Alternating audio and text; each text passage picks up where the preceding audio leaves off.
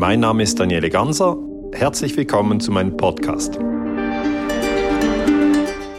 Ja, hallo liebe Zuschauer. Heute haben wir einen sehr interessanten Gesprächspartner zu Gast, Herr Dr. Daniele Ganser. Herr Ganser, Sie sind Historiker, Bestsellerautor und haben gerade ein wunderbares neues Buch geschrieben, über das wir heute ein bisschen sprechen wollen. Das heißt Imperium USA. Und ähm, ja, erzählen Sie doch einfach mal ein bisschen. ja, vielen Dank, dass Sie mir die Möglichkeit geben, Philipp, dass ich über mein neues Buch sprechen kann. Ähm, ich habe immer wieder E-Mails bekommen von Menschen, die gesagt haben, ja, Herr Ganser, welches Buch würden Sie denn empfehlen, das man lesen kann, ähm, wo man versteht die Kriege der USA, Vietnamkrieg oder Irakkrieg oder auch die Rolle der USA im Zweiten Weltkrieg oder wie das war mit den Indianern, mit dem Sklavenhandel. Und da konnte ich nie einfach nur ein Buch empfehlen, sondern habe ich gesagt, hier ist etwas Interessantes, das ist aber eher interessant zum Vietnamkrieg und das ist dann für die neuere Geschichte, NATO-Osterweiterung, diese Dinge. Und irgendjemand hat gesagt, ja, ich habe keine Zeit, all diese verschiedenen Themen in verschiedenen Büchern nachzulesen, können Sie nicht selber ein Buch schreiben, das die amerikanische Außenpolitik mhm. so darlegt. Und das habe ich jetzt gemacht. Das Buch heißt Imperium USA. Es ist jetzt im April 2020 auf den Markt gekommen mhm. und äh, es freut mich sehr, dass es bei den äh, Lesern auf großes Interesse stößt. Ist jetzt schon in der zweiten Auflage. Mhm, sehr schön. Und was können interessierte Leser von Ihrem Buch so erwarten? Ähm, also ich sage immer, die Situation, die wir jetzt weltweit haben, äh, ist ja so, dass die USA noch immer das mächtigste Land sind. Mhm. Und wenn man sich halt auf dieser Welt befindet, wie, wie Sie und ich, dann fragt man sich ja, okay, das mächtigste Land, warum sind denn die das mächtigste Land oder wie misst man das? Mhm. Und da hilft mein Buch einfach, das mal zu erklären. Ähm, ich erkläre zum Beispiel, die USA haben mit Abstand die höchsten Rüstungsausgaben, das sind über 700 äh, Milliarden Dollar pro Jahr. Russland hat zehnmal weniger, vielleicht 70 Milliarden mhm. Dollar pro Jahr. Ähm, Im Buch erkläre ich auch, die USA haben am meisten Militärstützpunkte in fremden Ländern, mhm. 800 Militärstützpunkte rund. Es äh, gibt verschiedene Zahlen, aber das ist so in etwa die Größe. Die USA haben am meisten Flugzeugträger, elf. Mhm. Äh, Russland hat einen, China hat zwei, die Franzosen haben einen, Charles de Gaulle oft in Reparatur, die Engländer haben zwei. Und äh, die USA haben auch die meisten Länder bombardiert in der Zeit von 1945 bis heute. Also mm. Irak bombardiert, Afghanistan bombardiert, Syrien bombardiert, Libyen mm. bombardiert, äh, Regierung gestürzt in mm. Guatemala, Iran etc. Und der Leser, der mein Buch kauft oder auch die Leserin, braucht kein Vorwissen. Das heißt, ihm wird das halt einfach erklärt. Die mhm. USA sind das mächtigste Land. So ist es dazu gekommen, dass die so mächtig sind. Die mhm. haben diese und diese Länder überfallen. Mhm. Und ähm, ja, da hoffe ich eigentlich, die, die Friedensbewegung zu stärken okay. Deshalb auch der Untertitel Skrupellose Weltmacht. Genau. Also es geht richtig darum, ähm, was die USA in den letzten Jahrhunderten sogar ja. ähm, auf der Welt so betrieben hat, wo sie sich eingemischt hat. Ja. Mm, also es ist praktisch auch so eine Art ähm, Lexikon äh, der amerikanischen Kriegsführung. Ja, kann man so sagen, ja, weil es ist chronologisch aufgebaut. Mhm. Also der amerikanische Imperialismus ist ja eine Spezialform des europäischen Imperialismus. Das heißt, man muss sich das so vorstellen, wenn man heute nach Brasilien geht, sprechen die ja Portugiesisch dort. Oder wenn man, wenn man nach Mexiko geht, sprechen die Spanisch. Das sind aber europäische Spra mhm. Sprachen, weil, mhm. weil Portugal und ähm, Spanien sind ja äh, bekannterweise europäische Länder. Oder wenn man wenn man nach Afrika geht, in vielen Ländern von Afrika spricht man Französisch oder man spricht Englisch. Das sind wiederum europäische Sprachen. Und da sieht man einfach, die Europäer haben sich ausgedehnt ab dem Jahre 1500, sagen wir in den letzten 500 Jahren, von 1500 bis 2000, haben sich die Europäer auf die ganze Welt ausgedehnt. Und dann gab es verschiedene ähm, Kolonialmächte, die Franzosen, die Spanier, die Portugiesen, auch die Holländer zum Beispiel haben Indonesien erobert ähm, die Engländer waren mal ein ganz großes Imperium. Und dann haben die Amerikaner, also die US-Amerikaner, haben sich aus dem britischen Imperium herausgelöst. Mhm. Das ist eben wichtig, mhm. das zu verstehen und darum ja. erkläre ich das auch. Mhm. Es ist eigentlich, zuerst sind es britische Siedler, ähm, die um das Jahr 1600, also vor, vor 400 Jahren, an, an der, an der äh, Ostküste der USA die erste Siedlung gründen, erste europäische Siedlung, Jamestown, äh, äh kurz nach dem Jahr 1600. Und James ist noch der englische König. Das heißt, sie, sie, sie, sie, sie nehmen noch Bezug zum englischen Königreich und sind dann Untertanen der britischen Krone. Und erst ähm, eben äh, fast 200 Jahre später sagen sie, wir wollen jetzt nicht mehr der britischen Krone ähm, gehorchen, sondern wir wollen selber ein Land werden. Das heißt, mhm. sie kommen aus einem anti-imperialen Kampf und ähm, danach kommt die amerikanische Unabhängigkeitserklärung. Die Unabhängigkeit, was heißt eine Unabhängigkeit? Unabhängig vom britischen Imperium. Und danach werden sie eigentlich selber das, was sie früher bekämpft haben, nämlich ein Land, das andere Länder dominiert, äh, überfällt und äh, auch kontrolliert. Und das mhm. ist eigentlich eine interessante Geschichte, die mhm. viele gar nicht äh, so auf dem Radar haben. Mhm. Das heißt, was würden Sie sich wünschen von den Lesern, nachdem Sie äh, Ihr Buch gelesen haben?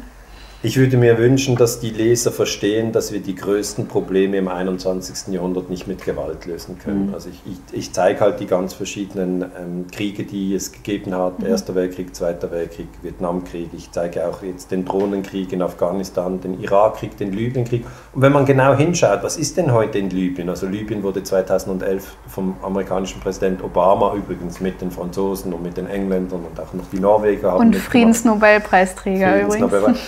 Die haben Libyen bombardiert, Gaddafi wurde getötet und das Land ist heute im Chaos. Das heißt, ja. wir sehen ja, das hat alles nicht funktioniert. Oder wir gehen nach Afghanistan und haben die USA 2001 angegriffen. Die mhm. deutsche Bundeswehr ist auch nach Afghanistan gegangen. Schon die Russen haben 79 Afghanistan angegriffen, haben verloren. Mhm. Das war unter Brezhnev und jetzt unter äh, Bush, amerikanischer Präsident Bush, haben die Amerikaner äh, Afghanistan angegriffen. Obama hat den Krieg weitergeführt, auch Trump hat den Krieg weitergeführt.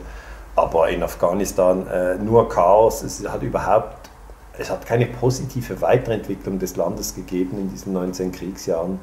Ähm, auch Irak, ja, hat man Saddam Hussein gestürzt und es wird halt so in den europäischen Medien erzählt, ja, wenn wir Saddam gestürzt haben, dann ist eine bessere mhm. Welt, aber mhm. Es funktioniert nicht. Äh, wir müssen wirklich lernen, unsere Konflikte ohne Gewalt zu lösen. Ist, ist, ist schwierig, ist schwierig. Ich sage nicht, dass es einfach ist, aber ähm, es gibt ja das UNO-Gewaltverbot, das wurde 1945 erlassen und das heißt eben, alle Mitglieder, gemeint sind alle UNO-Mitglieder, unterlassen in ihren internationalen Beziehungen jede Androhung oder Anwendung von Gewalt. Zitat Ende. Und ich, ich, ich schreibe im Buch auch immer wieder, wir sollten uns daran erinnern. Und der amerikanische Imperialismus hat einfach immer wieder gegen das Gewaltverbot verstoßen.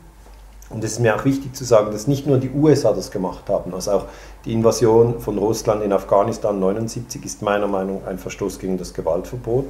Die Franzosen und die Engländer, die ähm, 1956 äh, Ägypten bombardiert haben, zum Beispiel Suezkrise, das ist auch ein Verstoß gegen das Gewaltverbot. Oder äh, ja, die, die, die Chinesen, die Tibet erobert haben, für mich auch ein Verstoß gegen das UNO-Gewaltverbot. Aber wenn wir das alles zusammennehmen und auch über den europäischen Imperialismus nachdenken und uns dann fragen, ja gut, wie kommen wir jetzt durch das 21. Jahrhundert, mhm. wenn man Kinder hat, wenn man ja. Enkelkinder hat oder ja, wenn man, wenn man jung ist wie Sie und man denkt, ja gut, also das spielt schon eine Rolle, was jetzt in den nächsten 50 Jahren passiert. Ja. Und dann möchte ich eben erklären, wir haben als Menschen immer die Möglichkeit, die Dinge anders zu tun. Und natürlich, wir können uns weiterhin erschießen, umbringen und äh, anlügen. Das haben wir jetzt eigentlich viel, viel gemacht. Mhm. Aber das wird nicht äh, eine gute Entwicklung nehmen. Und, und darum habe ich das Buch geschrieben. Mhm. Ähm, also Ihr 16. Kapitel in dem Buch, da ja. geht es ja hauptsächlich genau um diese Frage. Was können wir jetzt tun im 21. Jahrhundert, ja. um ohne Gewalt die Probleme unserer Welt, unserer Gesellschaft zu lösen. Ja. Ähm, kurz zu mir, ähm, mein, ähm, was gerade damit zusammenhängt, was mich persönlich einfach sehr interessiert. Ja. Meine Mutter ist Deutsche, mein Vater Russe und ja. die haben sich auf einer Friedensaktion sogar kennengelernt, oh, eine deutsch-russische.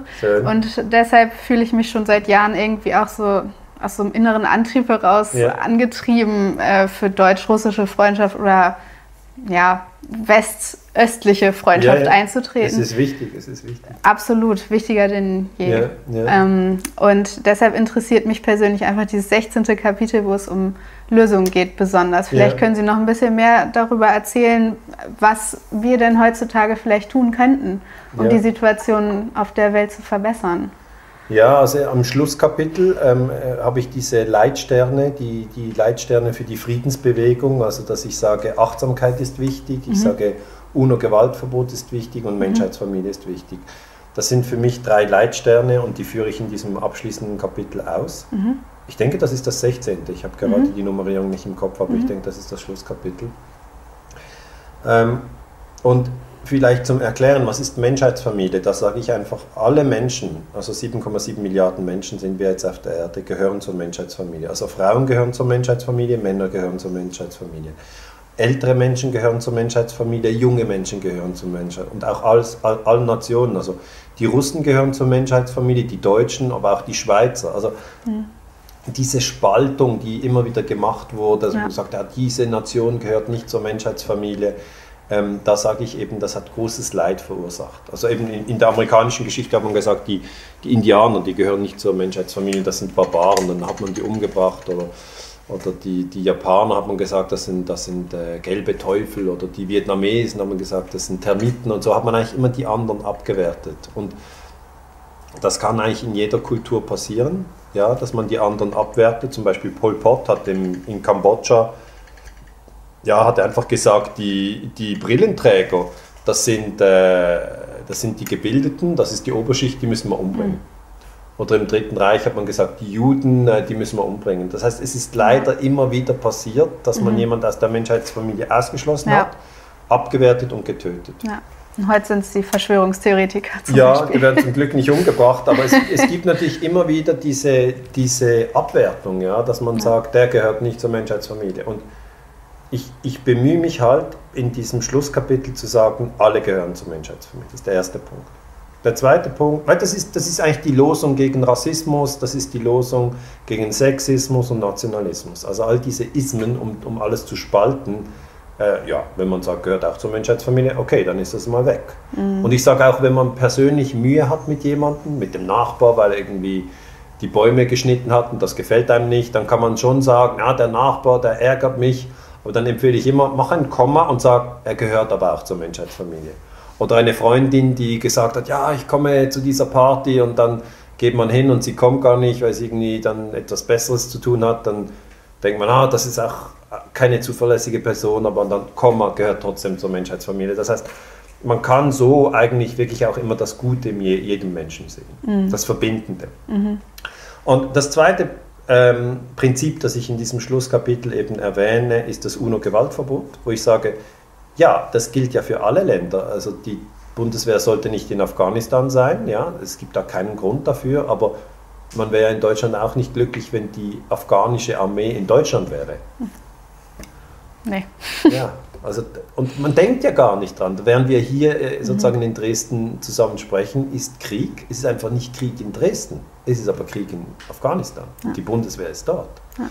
Und da möchte ich einfach darauf hinweisen, dass es nicht nur äh, wichtig ist, über Krieg zu sprechen, wenn der Krieg hier ist, sondern auch, wenn man Krieg in einem fernen Land führt. Und das wird ja total so ausgeblendet. Ja, nein, das gibt es gar nicht. Aber doch, es gibt den Krieg. Die Bundeswehr ist noch dort, Menschen sterben in Afghanistan. Die Amerikaner sind noch dort und es ist eine sehr schwierige Situation. Und meine Meinung ist ganz klar, die Bundeswehr sollte sich innerhalb von Deutschland stationieren als reine Verteidigungsarmee. Die sollte auch nicht nach Syrien gehen oder nach Mali. Einfach nicht. Weil man würde ja auch nicht wollen, dass die syrische Armee mit Flugzeugen im deutschen Luftraum kreist. Okay, also ich bin wirklich ein, ein, ein, ein Mann, der in der Friedensbewegung sehr engagiert ist und die Friedensbewegung sagt, nehmt doch die Soldaten nach Hause. Nehmt sie mhm. nach Hause. Und das ist dieses Prinzip UNO-Gewaltverbot. Wir können das schon immer wieder versuchen, ähm, mit Gewaltkonflikte zu lösen, aber wir haben jetzt so viel Erfahrung. Ja, man hat Frauen verbrannt, weil sie viel wussten, haben gesagt, sie sind Hexen, hat man sie verbrannt. Wir haben Atombomben abgeworfen auf Hiroshima und Nagasaki. Wir haben, mhm. äh, wir haben Auschwitz, man hat die ja. Juden vergast. Dann haben wir Irak, Bomben auf die Iraker geworfen. Jetzt wirft man Drohnen auf, auf die Afghanen. Mhm ich will das alles nicht. Sie wollen sie auch nicht, so, so, wie es ihre Eltern nicht wollen. Also die meisten ja. Menschen wollen das nicht. Wir haben alle Formen der Gewalt durch, ne? Wir sind eigentlich durch, ja. Wir sind wirklich durch. Wir haben ja. Giftgas haben wir durch, Atombomben haben wir durch, Folter, Abu Ghraib, wir, wir haben alles durch. Jetzt kann man sagen, ja komm, wir machen es nochmal. Ja, also ich finde, ist nicht nötig. Ich habe jetzt die Bücher studiert, ich habe es ja nicht selber erlebt. Mhm. Aber ich sehe einfach, das kann es ja wohl noch nicht gewesen sein. Wir Nee. als Menschen, ich sehe eben, wir sind, wir sind zu besserem fähig. Also Ja. das ist noch nicht so die beste Variante. Und dann habe ich mir gefragt, ja, was ist es denn? Und dann habe ich eben gedacht, ja, Menschheitsfamilie ist wichtig, Gewaltverbot ist wichtig. Und der dritte Punkt, und ich denke, das ist auch ganz entscheidend, ist die Achtsamkeit. Das heißt, der Blick nach innen. Ja.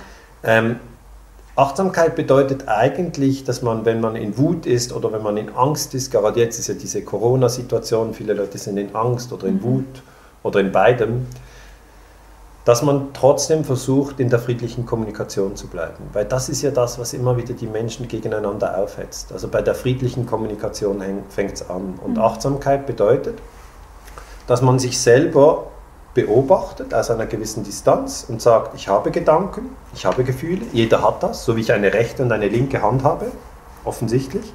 Sie haben eine rechte und eine linke Hand, aber man beobachtet die aus einer gewissen Distanz, so wie man vielleicht, wenn man zwei Kinder hat, sagen wir hier ein Mädchen, hier ein Junge, und dann beobachtet man das und so sollte man die eigenen Gedanken und Gefühle beobachten.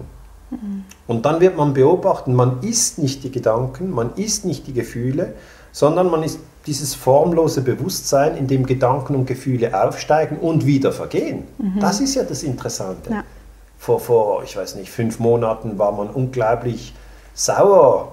Und dann denkt man, über was eigentlich? Ah, ich weiß gar nicht mehr. Aber es war ganz intensiv, aber pff, man weiß es nicht mehr. Oder vor zwei Wo Monaten hat man Wolken am Himmel gesehen und es war unglaublich schön. Und dann denkt man, wie war es nochmal? Ich weiß es nicht. Jetzt zum Beispiel ist ja blauer Himmel. Die Wolken sind weg. Und die Wolken und die Gedanken und die Gefühle sind sehr ähnlich. Sie sehen so aus, also ich weiß nicht, ob es Ihnen auch so geht, wenn man die Wolken sieht, denke ich mir manchmal, es sieht so aus, als, als könnte man drauf springen und dann so von einer Wolke zur nächsten, so wie ein Federbett. Also es sieht so aus, aber wenn man da mit dem Flugzeug durchfliegt, denkt man, ja, da kann man nicht drauf springen. Das Ja. ist ja, das, das ist so flüchtig. Ja. Und das Gleiche ist bei den Gedanken und Gefühlen. Sie kommen, sie gehen. Und äh, die Achtsamkeit ist eine Technik, die die Friedensbewegung sehr stärken kann, weil man lernt dann die Flüchtigkeit der Gedanken und Gefühle zu sehen. Und äh, wenn jetzt jemand zum Krieg aufruft, ja, dann geht das in die Ohren, dann geht das in den Kopf. Aber dann kann man das auch wieder entspannen mit dem einfachen Satz, glaub nicht alles, was du denkst. Ja, man hat den Gedanken und denkt, ja, ich weiß nicht, die Russen sind böse oder die Deutschen sind böse oder die Libyer sind böse oder die Syrer sind böse oder die Afghanen sind böse oder man muss Osama Bin Laden töten, man muss Saddam Hussein töten, man muss Milosevic töten, man muss wer immer auch töten, oder? Das wird ja dauernd erzählt in den Medien. Wer in Achtsamkeit trainiert ist, wird sagen, ah, okay, das schreiben Sie, ah, das sagen Sie. Und dann hat man aber eine gewisse Distanz. Ja, Und man identifiziert sich nicht so stark. genau. Einem wird klar, dass man eigentlich eine Menschheitsfamilie ist Genau. und alle eigentlich das Gleiche wollen. Jeder Ja. möchte ja in Ruhe mit seiner Familie leben, Genau. seine Kinder gesund aufziehen, Ja, Freundschaft mit anderen Ländern pflegen, ja, mit anderen Völkern. genau. Ja. Aber so ist es doch. Und wenn man in ein anderes Land reist, merkt man, das eine Land gefällt einem besser, das andere Land gefällt einem weniger gut, aber niemand denkt, kommt aus dem Land zurück und denkt, dieses Land müsste man mal bombardieren. Auf diese Idee kommt gar niemand. Und ich habe auch ein bisschen äh, mir überlegt, ja, warum gefällt einem ein Land besser und das andere schlechter? Es hat sehr oft mit dem Essen zu tun. Also, wenn einem das Essen gut, gut gefallen hat, Kann ich gut nachvollziehen. ja, nein, aber ist doch so. Dann geht man da gerne wieder hin. Und das Zweite, was mir aufgefallen ist, wenn man die Sprache spricht, dann gefällt es einem auch besser, dann kommt man mit den Menschen besser in Kontakt und dann macht man Freundschaften. Und die Länder, die einem am besten gefallen, sind die, wo man gut ist, gute Freunde hat und die Sprache spricht. So einfach. Kann und ich unterschreiben. es ist einfach so. Und, und wenn man in ein Land geht, wo man die Sprache nicht spricht, man hat keine Freunde und das Essen hat einem nicht gefallen, dann, Dann sind alle doof. geht man nicht mehr hin. Aber ich sage, niemand kommt auf die Idee, rein als Mensch, so wie Sie und ich, wenn man rumreist, dass man dann denkt, ja, dieses Land muss man bombardieren. Das wird nur von den Politikern, wird diese Idee, da heißt es plötzlich, wir müssen Afghanistan bombardieren. Ich kann mich noch erinnern, das ist vor 19 Jahren, hat man das gesagt, wir müssen nach Afghanistan. Schröder, Bundeskanzler Schröder hat das gesagt. Warum? Wegen den Terroranschlägen vom 11. September. Ah, okay, wa- was war da? Ja, das müssen wir nicht untersuchen. Jetzt geht es nach Afghanistan. Und dann, jetzt müssen wir Libyen bombardieren. Libyen? Warum? Ja, Gaddafi ist ganz böse. Aber ehrlich, also was hat er denn gemacht? Ja, müssen wir nicht diskutieren, wir müssen jetzt bombardieren. Ah nein, wir müssen jetzt nach Syrien, jetzt müssen wir Syrien angreifen. Ah nein, jetzt müssen wir Drohnen kaufen und Drohnen mhm. müssen wir einsetzen. Um, mhm. Und also ich meine, wie Sie schon gesagt haben, wir haben eigentlich alles schon durch. Ja, es ist Zeit für was Neues. Ja, es ist Zeit für was Neues. Und das ganze Geld, da werden wir Milliarden eingesetzt. Ja. Dann Landminen, Entschuldigung, ja. war das eure beste Idee? Landminen und, ja. und Kampfflugzeuge und Flugzeugträger? Also, ja. Mit dem können wir was Besseres machen. Definitiv. also ich finde, Ihre Eltern haben recht. Wo haben die sich kennengelernt? Auf einer Friedensveranstaltung? Ja, genau. Das war zwischen ähm, den Ostsee-Anrainerstaaten und ähm, da haben viele Schiffe teilgenommen, eben halt auch deutsche und russische Schiffe. Ja. Und die beiden waren zufällig auf dem gleichen Schiff. Ja, das ist doch eine schöne Geschichte. ja. ja. nein, ich sage, es, es, die meisten Menschen wollen eigentlich den Frieden, aber sie werden dann manchmal gegeneinander aufgehetzt. Und im schlimmsten Fall ist man in einem Land, da man noch nie war, um als Soldat, erschießt jemanden, den man noch nie getroffen hat und, und glaubt an etwas, das eine Lüge ist. Also amerikanische Soldaten im Irakkrieg, die hat man befragt, warum sie eigentlich da sind und Iraker erschießen. Und dann haben die gesagt, weil sie sich rächen wollen, weil Saddam Hussein irgendwie zuständig ist für, für die Terroranschläge vom 11. September. Aber stimmt gar nicht. Also wie verrückt ist denn das? Ja. Ich meine, jedem passiert ein Fehler. Zum Beispiel macht man ab, wir treffen uns in Dresden in diesem Hotel um 5 Uhr und der andere denkt, es ist irgendwie im anderen Hotel um 5 Uhr. Ja, okay, ist ein Fehler passiert, man trifft sich nicht und dann über die Smartphones hat man das schnell geregelt. Das heißt, Fehler, ich, wir sind alles Menschen, also jeder macht Fehler. Aber ich sage, ich finde es schon ein krasser Fehler, wenn man in ein Land geht und Leute erschießt und später stellt sich heraus, das war ja, das war ja ein Irrtum. Unglaublich. Unglaublich. Ja. Ähm, aber wie werden denn eigentlich die Menschen in diese Kriege hineingelogen, sozusagen?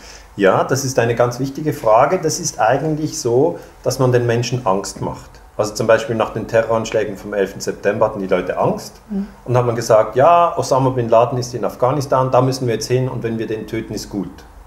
Oder man hat gesagt, zum Beispiel beim Vietnamkrieg, ich, ich bespreche das im Buch ausführlich, aber hier einfach mhm. der Kürze halber, ähm, da hat man gesagt, ja, die, die Vietnamesen haben ein amerikanisches Schiff angegriffen, die USS Maddox, und jetzt müssen wir zurückschlagen. Also da wird Wut oder Angst wird inszeniert und das geht, weil danach wird das eigentlich in allen Medien immer wiederholt.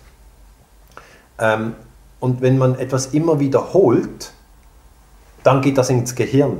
Also es kommt überhaupt nicht darauf an, ob es wahr ist, ja, sondern es kommt nur darauf an, ob es immer wiederholt wird. Also man könnte zum Beispiel sagen, ähm, ähm, Dresden ist in Bayern. Das stimmt jetzt überhaupt nicht. Ähm, dann würden die Leute in Dresden sagen, na, das stimmt nicht. Dann würde man sagen, ihr seid Verschwörungstheoretiker. Aber man, man könnte einfach immer wieder überall sagen, Dresden ist in Bayern. Habt ihr schon gehört, in Bayern, Dresden ist ja eine tolle Stadt in Bayern und oh ja, überraschend von den wirklich großen Städten in Bayern, wie es ja München und Dresden und das einfach in verschiedenen Formulierungen immer wieder sagen. Die Leute hier in Sachsen würden es nicht glauben, aber in der Schweiz würden sie es glauben und, und in Russland würden sie es glauben und in Dänemark würden sie es glauben. Das heißt, man kann das Gehirn sehr stark beeinflussen.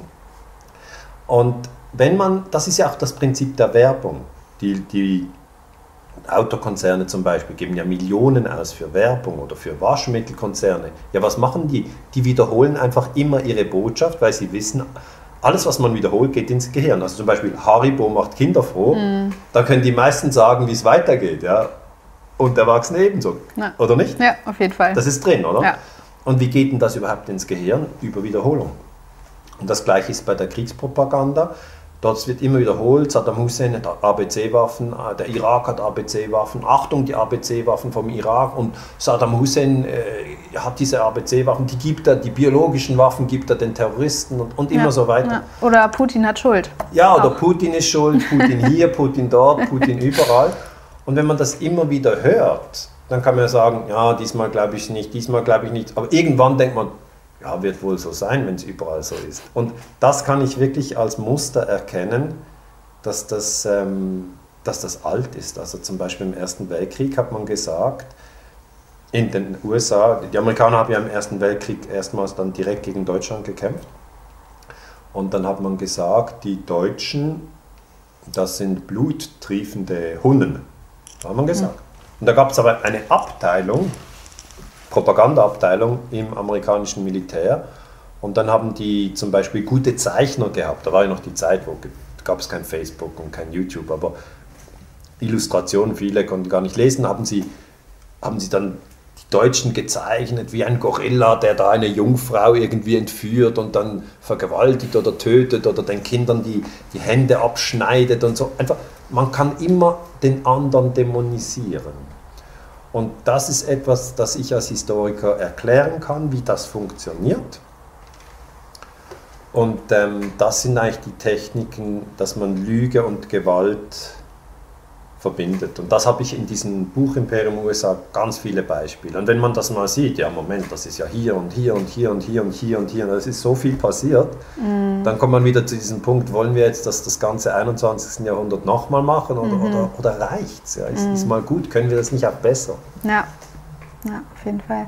Was mir dazu einfällt, ähm, so Sanktionen zum Beispiel, ist ja auch ein ja. großes Thema immer zwischen Russland und Deutschland, ja. auch gerade wieder ganz aktuell mit Nord Stream 2. Genau. Das hat ja auch viel mit ähm, falschen Vorwänden zu tun ja. und so weiter. Behandeln Sie sowas auch in Ihrem Buch? Also Nord Stream 2 ist jetzt nicht im Buch Imperium mhm. USA, aber was drin ist, es sind einfach Sanktionen grundsätzlich, zum Beispiel auch gegen den Irak hat man ja Sanktionen erlassen, denn die USA haben den Irak angegriffen 2003 aber schon vorher war der Irak unter Sanktionen und dann sind auch viele Kinder gestorben. Und dann hat eine amerikanische Journalistin die Außenministerin Madeleine Albright gefragt, ja, ist das jetzt den Preis wert, dass da so viele Kinder im Irak sterben? Also wir machen das Land Sanktionen und, und da, da, da, die verhungern, die haben keinen Zugang zu medizinischen ähm, äh, notwendigen Produkten, sie haben keinen Zugang zu genügend Nahrungsmitteln etc. Und dann ist ja die Frage, ja, warum töten wir Kinder? Was können die dafür? Also das ist ja, das ist, das ist ja unmenschlich. Und dann sagt die amerikanische Außenministerin, und das habe ich auch im, im Buch drin, sie sagt, ja, äh, ja das, ist, das ist halt der Preis. Und diesen Preis müssen wir bezahlen, nicht 500.000 Kinder oder so. Also es ist, es ist verrückt, dass man eigentlich bei Sanktionen sagt, die wirken, ob schon eigentlich bewiesen ist, dass einfach vor allem die Menschen darunter leiden. Also die Menschen in einem Land äh, leiden extrem darunter und das ist ja eigentlich der Iran oder Russland oder Kuba, immer wieder werden, werden Sanktionen erlassen und das ist etwas, das nicht sozusagen den Frieden fördert, sondern das spaltet die Menschheitsfamilie. Man hat das immer wieder gemacht. Es ist eigentlich ähnlich wie eine Burg. Im Mittelalter hat man eine, nennt man, das ist eine Burg, ja, hat man einfach die Burg rundherum belagert und dann kamen natürlich keine Esswaren in die Burg rein. Man mhm. muss die Burg ja dann nicht stürmen, sondern man hungert sie aus. Und wenn jemand rauskommt, hat man den umgebracht. Das heißt, die Leute, die in der Burg sind, ja, nach einer gewissen Zeit geht das Wasser aus oder es wird faul oder das Getreide geht aus. Das ist Sanktion. Das mhm. ist tödlich. Ja. Auf jeden Fall richtet es großen Schaden. Irgendwann haben die Leute dann aufgegeben oder sind verhungert. Mhm. Und das ist auch im Buch drin, ist jetzt nicht ein Schwerpunkt, aber ist auch drin. Mhm. Um nochmal auf äh, Russland zu sprechen zu kommen. Ja. Ähm, ich habe, als ich studiert habe, regelmäßig Bildungsfahrten nach Brüssel organisiert. Ja. Und wir sind äh, dann zu den Institutionen gefahren, zu den EU-Institutionen, e haben ja. dort Gespräche geführt und so weiter. Und wir waren auch einmal in der NATO. Ah, okay. Ja. Und, und äh, haben den deutschen Botschafter getroffen. Und äh, ja, eigentlich hatten wir vorher gar nichts abgesprochen thematisch, um was es gehen sollte. Das Gespräch hat uns eine Stunde eben seiner Zeit eingeräumt ja. und wir haben uns dann dort. Das waren an, alles Studentinnen. Das waren alles Studenten, mhm. Professor, so. Mhm. Und wir saßen, saßen dann da an so einem großen Konferenztisch und ähm, der Herr machte dann einen unglaublichen antirussischen Propagandafilm an. Ja, klar. Das, ähm, das war ein sehr einschneidendes Ereignis für mich. Das hat mir, ja. also ja, da habe ich, da sind viele Prozesse dann in Gang gesetzt worden bei ja. mir und ähm, diese NATO-Osterweiterung zum Beispiel, das ist ja. ja, auch ein sehr interessantes Thema. Ja. Ich weiß nicht, ist auch Sie, im Buch drin. Es ist im Buch drin. Ja, weil ich meine, die USA sind das mächtigste Land. Ja. Äh, Russland ist das größte Land. Ja. Und China ist das Land mit den meisten Menschen. Ja. Indien hat auch viele, aber ich, dass diese drei, also USA, Russland, China, das ist immer Deutschland auch natürlich, diese vier, wenn man will. Aber das ist immer etwas, was die Historiker interessiert, gerade wenn man sich über Geostrategie unterhält. Die Schweiz oder, oder Indonesien oder ja, Chile, das ist jetzt nicht gleich wichtig, aber Russland, USA, China, Deutschland eben auch. Ja, es wird in Deutschland oft nicht gesehen, aber Deutschland ist das mächtigste Land in Europa. Also in Europa, wenn man jetzt, Russland ist zur Hälfte in Europa, zur Hälfte in Asien, Sie wissen das, bis zum Ural. Aber in Europa ist Deutschland eigentlich, eigentlich das, ein, innerhalb der EU das stärkste Land. Mhm. Und diese vier Länder sollte man, wenn man über internationale Politik nachdenkt, immer so ein bisschen im Auge halten. Mhm. Und was eigentlich mit der NATO-Osterweiterung passiert ist, ist ja, nach dem Zerfall der Sowjetunion ging es darum, gerade jüngere Menschen wissen das gar nicht mehr, habe ich gesehen, äh, um die Frage, ob man jetzt die DDR mit der BRD zusammenführen darf und dann ganz Deutschland in der NATO ist. Weil die DDR, ich weiß, dass Sie das wissen, aber ich erkläre es nur für Leute, die das nicht wissen, die DDR war im Warschauer Pakt, war also im Militärbündnis, das von Moskau kontrolliert wurde und die BRD war halt in der NATO und war im, Militärbündnis, das von äh, Washington kontrolliert wurde. Jetzt, ja, wie Schach, ja, okay, Deutschland, Mauerfall, 89, Wiedervereinigung, ja, was machen wir denn, wer bekommt denn Deutschland, ja? Und dann hat man gesagt, geht in die NATO.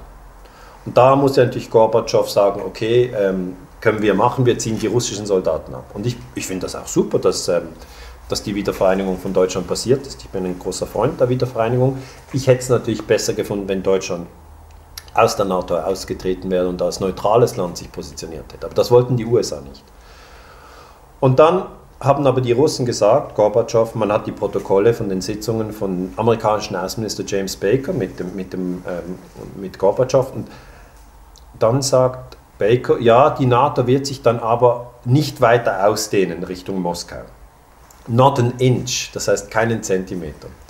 Und das ist in den Protokollen. Und dann ähm, ja, haben die Russen das geglaubt und die Deutschen haben es vielleicht auch geglaubt und die Amerikaner haben es vielleicht auch geglaubt. Aber dann ging es ja nicht so lange und plötzlich hat Clinton gesagt, der amerikanische Außenminister, ja, jetzt machen wir doch eine Ausweitung.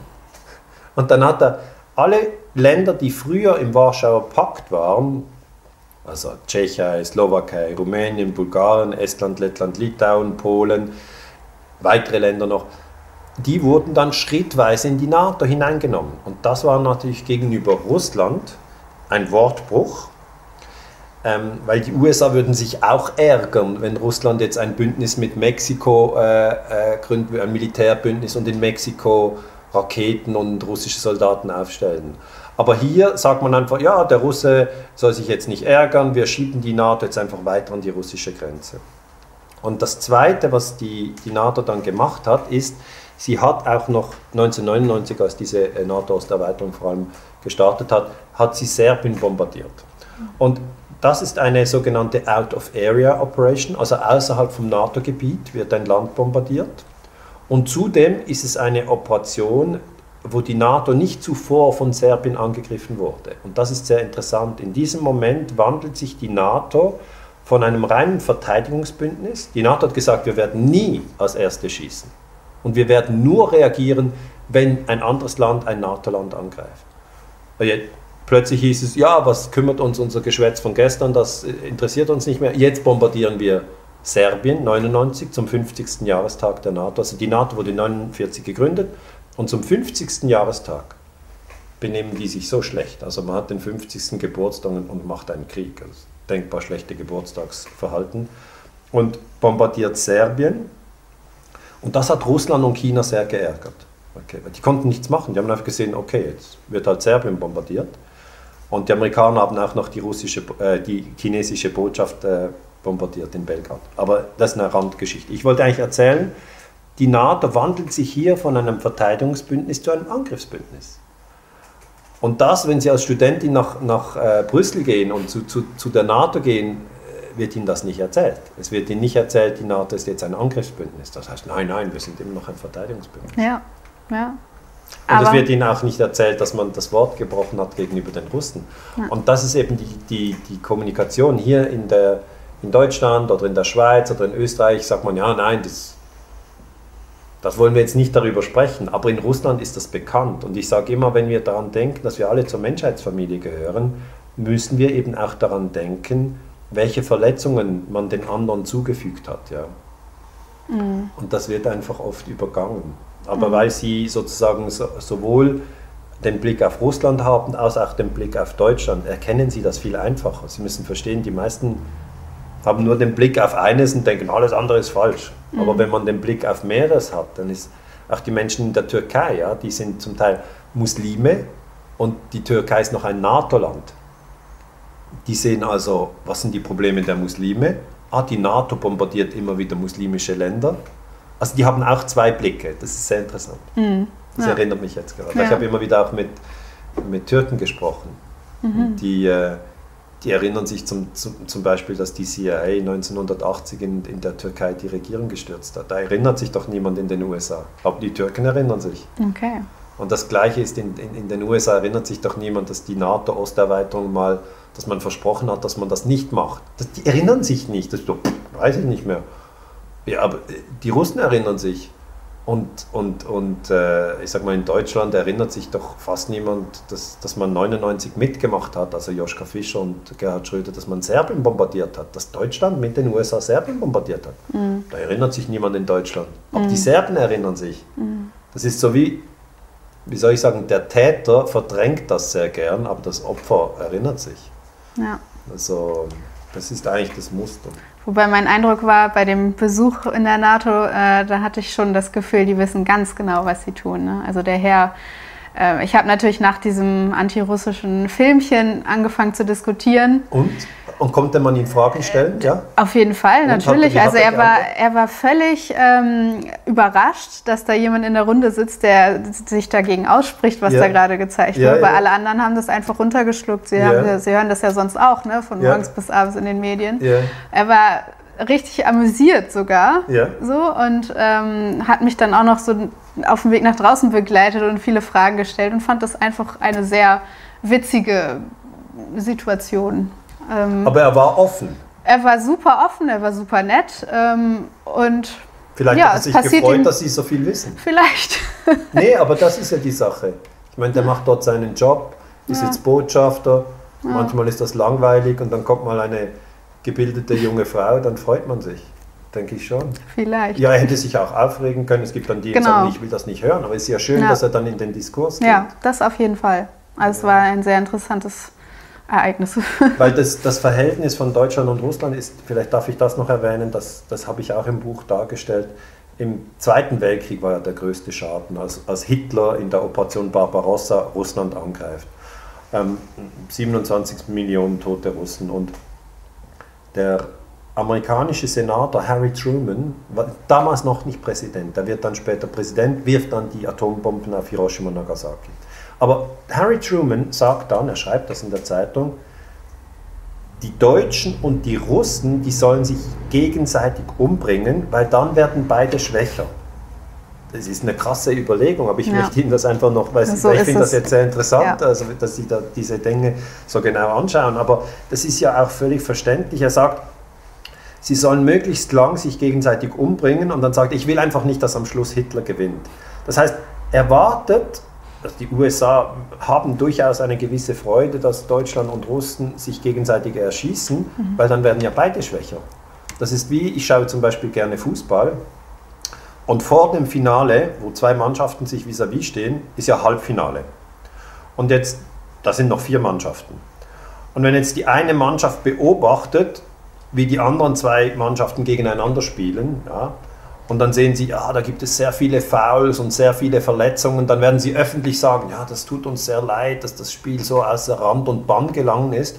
Aber insgeheim werden sie sagen, wer auch immer aus diesem Spiel rauskommt, kommt ja mehr oder weniger, ja, hat die meisten Leute gesperrt oder verletzt, also die, die müssen ja mit der, mit der schlechtesten Aufstellung ins Finale gehen. Da freut sich der. Ja, wenn sich zwei schlagen, freut sich der Dritte. Und dann im Finale denken sie, können sie ihn dann schlagen. Und das muss man verstehen. Die, die Situation ist so, für die USA ist ein, ein, ein, ein Krieg zwischen Deutschland und Russland ein Vorteil. Es, ich muss mhm. es so deutlich sagen. Also mhm. Es gab auch ein, amerikanischen ähm, Geostrategen, der das mal gesagt hat, äh, von Stratford. Friedman hieß der, kann man auf YouTube nachsehen, wo er einfach sagt, ja, so ist die Situation. Und das haben die Amerikaner auch mit Iran und Irak gemacht. Haben sie beide Seiten beliefert. Und die haben sich dann acht Jahre lang abgeschlachtet und dann sind natürlich beide schwächer. Wenn man das öffentlich sagt, heißt ja, das kann ich mir nicht vorstellen, das kann ja nicht sein. Aber in meinem Buch äh, Imperium USA lege ich das da. Und zwar mhm. nicht jetzt, weil ich die USA schlecht machen will, sondern weil ich halt sagen möchte, wir können es doch besser. Wir können es doch besser als Menschheitsfamilie. Ja. Das kann es doch jetzt nicht gewesen sein. Ja. Eine letzte Frage noch. Äh, Sie haben vorhin die Rolle von Mikhail Gorbatschow angesprochen. Und der genießt ja in Russland seit, ja, seit der Wiedervereinigung von, von Deutschland und der, also von der BRD und der DDR einen nicht besonders guten Ruf in Russland. Mhm. Finden Sie das eigentlich gerechtfertigt? Nein, ich finde es eigentlich gut, was Gorbatschow gemacht hat, weil für mich als Historiker ist es ja so, dass wir immer Angst hatten, also immer. Es gab einfach im Kalten Krieg eine große Angst, dass in Berlin sich die Russen und die Amerikaner erschießen und es dann zu einem atomaren Krieg kommt oder dass sie sich äh, in der Kuba-Krise, Russen und Amerikaner, direkt 1962 gegeneinander, ich meine, das war sehr eine angespannte Lage oder in, Korea. Es gibt verschiedene Situationen, wo man gedacht hat, eine direkte Konfrontation USA-Russland ist sehr gefährlich, weil es sind zwei Atommächte, auch jetzt im Syrienkrieg war das großes Thema. Und Gorbatschow hat eigentlich, ohne dass ein Schuss gefallen wäre, die Wiedervereinigung von Deutschland ermöglicht. Genau. Ich persönlich finde das sehr gut. Ich ja. weiß, dass es in Russland kritisiert wird, aber es war für Deutschland gut. Es war für Deutschland gut. Die russischen Soldaten sind abgezogen, ohne einen Schuss zu feuern. Was ich natürlich auch äh, gut fände, ist, wenn jetzt mhm. noch die amerikanischen Soldaten abziehen ja. würden. Weil Deutschland sollte keine fremden Soldaten ja. auf, auf, dem Territorium haben, weil das ist ein Ausdruck von Souveränität, dass man ja. keine fremden Soldaten auf dem Territorium hat. Und dann sollte die Bundeswehr auch aus Afghanistan und aus Syrien zurückkommen und einfach nur innerhalb der deutschen Grenzen sein. Ja. ja, in Russland wird es eben sehr kritisiert wegen der darauffolgenden NATO-Osterweiterung natürlich. Genau, also die NATO-Osterweiterung, die sehe ich kritisch. Ja. Weil das ist ein Wortbruch gegenüber Russland. Genau. Und es ist natürlich auch in erster Linie von den Amerikanern angetrieben, mhm. weil sie sagen, wenn wir ja noch Polen haben oder wenn wir dann, das wäre ein nächstes Ziel, noch die Ukraine reinbekommen, ja, oder mhm. Weißrussland, ja. das sind ja die Dinge, die noch sozusagen auf der amerikanischen Agenda stehen, dann sind wir noch näher an Moskau. Und wenn man Schachspieler ist, sagt man ja, verstehe ich. Ja, du musst den Bauern möglichst weit drüber schieben und den Läufer auch. Und so ist das. Das mhm. ist Schach. Ja. Aber für die, ich sage jetzt mal, für, die, für den Frieden ist es nicht gut, ja, den anderen die Knarre möglichst nahe vor die Nase zu halten, weil das, das äh, im schlimmsten Fall führt es dann wieder zu Krieg. Und wenn wir wieder Krieg haben, dann kommen wir wieder zurück. Ja, was haben wir denn schon erlebt? Und dann haben wir Erster Weltkrieg, Zweiter Weltkrieg. Ich sage immer wieder, klar, wir können es nochmal machen. Wir können wieder Kriege führen. Auch mit Drohnen können wir auch. Alles. Wir können uns umbringen. Das haben wir bewiesen. Aber ich denke, das ist jetzt nicht die Herausforderung. Die Herausforderung im 21. Jahrhundert ist wirklich, schaffen wir es, diesen diesen Gedanken als Menschheitsfamilie zu existieren. Und das ist der erste. Und schaffen wir es, unsere Konflikte ohne Gewalt zu lösen? Ich glaube, mhm. es ist möglich. Ich glaube, mhm. es ist möglich. Mhm. Ich auch. Schauen wir mal. Ja muss man vor allem erstmal ihr Buch lesen. Also, also mich freut es, ich möchte das Buch lesen, aber es ist unabhängig vom Buch auch eine gute Idee.